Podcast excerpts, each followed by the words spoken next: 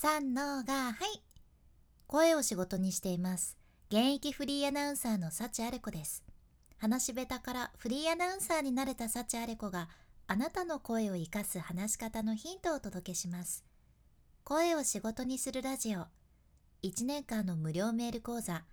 池早メルマガの提供でお送りします。今日は間を空けるベストな長さについてお伝えいたします。話し方において間を使いこなせるようになるとあなたの話し方は劇的に変わります。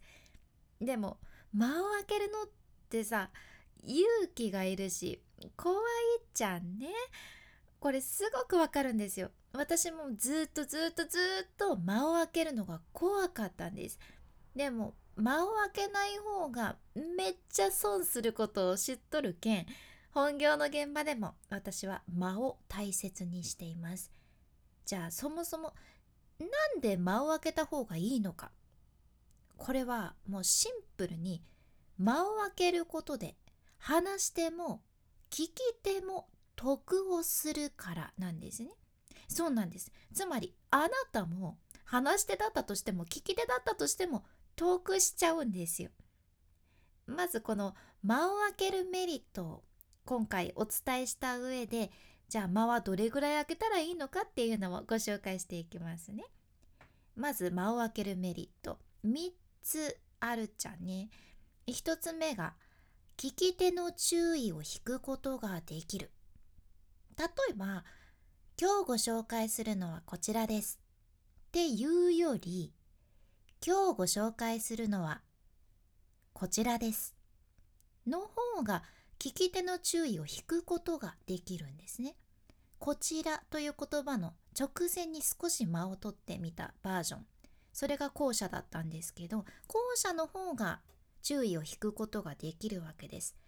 ちゃんとしっかり間を取ることで、聞き手は何言うんやろう今から言うことは大切なことなのかもしれないっていうそんな意識になりますね。じゃあ次にメリット2つ目。説得力のある話し方ができる。説得力です。間を空けずに話し続けちゃうとやっぱり大切なことってね全然伝わらんくって聞き手の頭にあなたが話す内容がね何にも何にも残らんっていうことに なる。これよくあるんですよ。間というのは聞き手が考える時間でもありますし内容を整理するそんな時間でもあるじゃんね。特にビジネスの場でのプレゼンなどでは一つ一つ間を取りながら伝えることで聞き手にきちんと伝わってるかを自分でも確認しながらしっかり順序立てて説明することが大切になってきます。説得力のある話し方のためにも間を空けましょう。ではメリット3つ目。思いやりのある優しい印象を与えられるこれも得でしょ？実は私たちが間を怖がる理由ってね相手ではなくって話してる自分自身にフォーカスしちゃってるからなんですよ。聞き手の立場に立ってみると自然と間を開けたくなるものなんですね。なんでかっていうとこの間を開けるというのは思いやりの行動だからなんです相手は理解できとるかいなとか一人で突っ走っちゃって誰も置いてきぼりにしてないかなとかそういったことを考えながら話すと自然と話すスピードは落ちますし間を積極的に取るようになるんですね。どうかいなちょっと考えてみてください。あなたは話す時目の前に自分の話を聞いてくれとる人がおったとしてしっかり相手の反応を見ることはできてますか？また目の前に人がいない場合でも聞いてくれてる人の顔を想像しながら話せてますかね？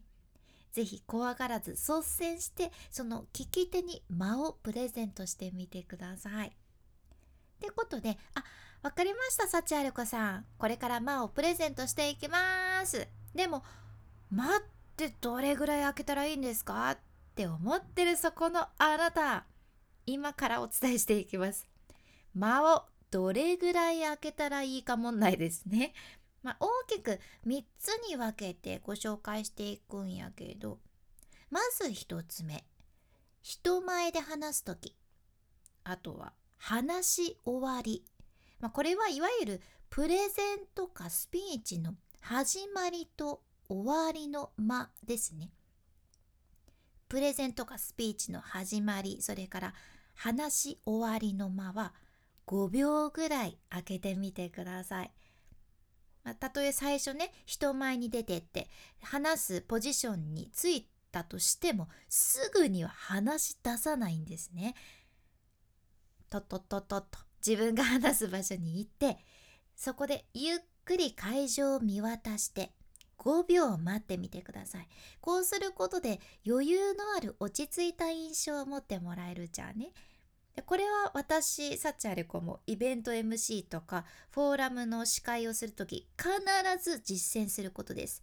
これするだけでね自分も気持ちが落ち着きますし明らかに聞き手がねほっとするんですね。あこの MC さん大丈夫だって 思ってもらえるわけなんです。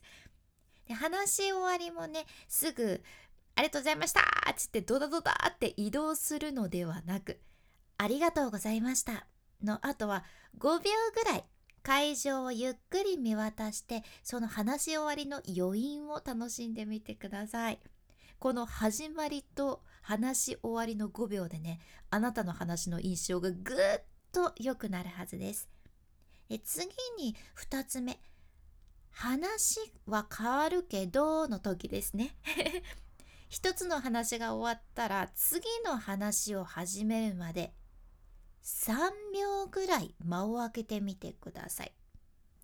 話変わりますけど言わずともこの間を空けることでそれを伝えることができます。これだけで聞き手は話の内容を整理しやすくなりますしあ話変わったんだなって分かりやすくなるじゃんね。是非これも取り入れてみてください。